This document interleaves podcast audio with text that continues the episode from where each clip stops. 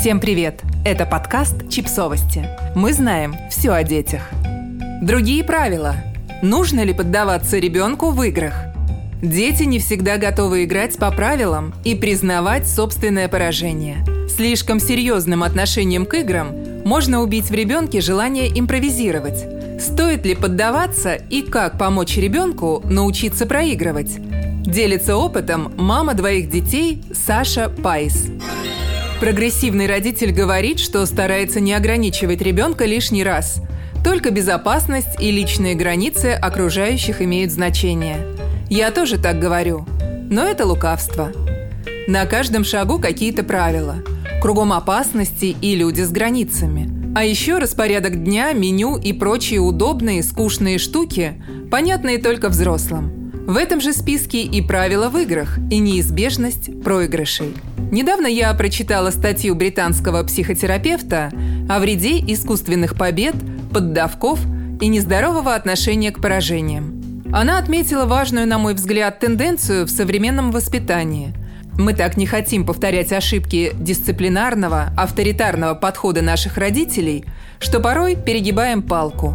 Боимся конфликтов, расстройств – жесткой иерархии. Хорошо получается, когда находится баланс. Я взрослая, потому главное. Но не имею права лепить из детей, что вздумается. При этом должна подготовить их к жизни в иррациональном мире взрослых, оставив свободными и уверенными.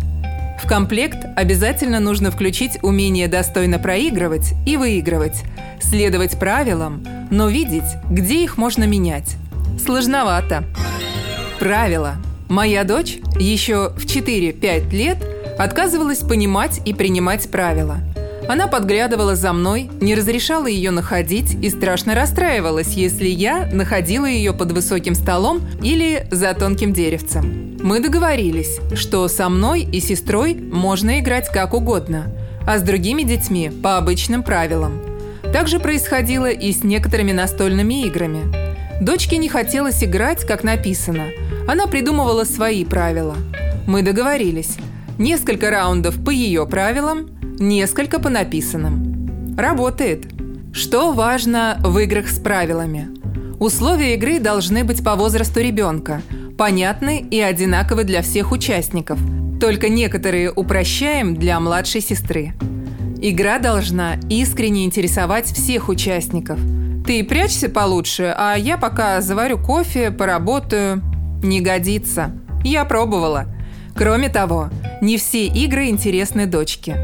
И если ей хочется добавить сюжета, фантастических существ и дорезать карточек, я не буду навязывать скучные правила. Надо уметь ждать. Нам сейчас сложно найти время даже позаниматься математикой и английским, потому что маленькой сестричке тоже хочется. Изрисовать учебник, порвать бумагу – о том, чтобы разложить игру многоходовку и вникать в тонкости, речи нет. Победа и поражение. Дочке иногда так важно быть первой, выиграть, обогнать, что она готова толкаться локтями и лежать вниз лицом от горя, если не получилось. Мне сложно ее в этом понять. Первенство для меня никогда не имело значения. Это даже хорошо. У нас нет цели вырастить чемпиона мира по всем видам всего – Хочется только помочь адекватно воспринимать победы и проигрыши. Как помочь воспринимать поражения и победы? Выиграла? Отлично! Радуешься и отмечаешь старания соперников, анализируешь игру и определяешь, почему победила в этот раз. Проиграла? Не страшно. Грустишь, поздравляешь победителя, анализируешь игру и определяешь, почему проиграла в этот раз. Ничего нового, личный пример и тонна терпения. Правило – дать выиграть первых два раунда, чтобы у ребенка не пропал интерес к игре, потом уже не поддаваться. Узнала об этом приеме из той самой британской статьи. Что-то подобное практиковала интуитивно, и это правда. Если в первом раунде по правильным правилам ребенок мой продул, дальше играть не будет. Если мы играем сначала по ее правилам, тогда она не теряет интерес. Игры и соревнования нужны для удовольствия, опыта, проверки собственных сил, а не ради победы. Ориентация на обязательную победу доказана травматична и никому не нужна.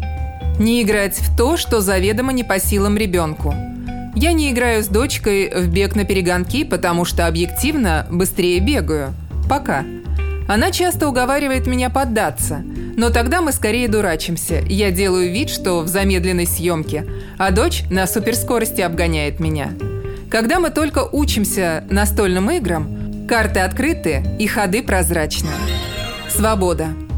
За последний год дочка усвоила разницу игр с семьей и другими детьми. На тренировках по теннису ей не приходит в голову менять условия игры, которые устанавливает тренер – она соревнуется, проигрывает, расстраивается и бежит играть дальше. На площадках и в гостях дочка играет с другими детьми по правилам, которые все знают, но предлагает и свои игры. Дома она понимает, что мы все готовы идти ей навстречу, дурачиться сколько угодно, подстраиваться под ее правила.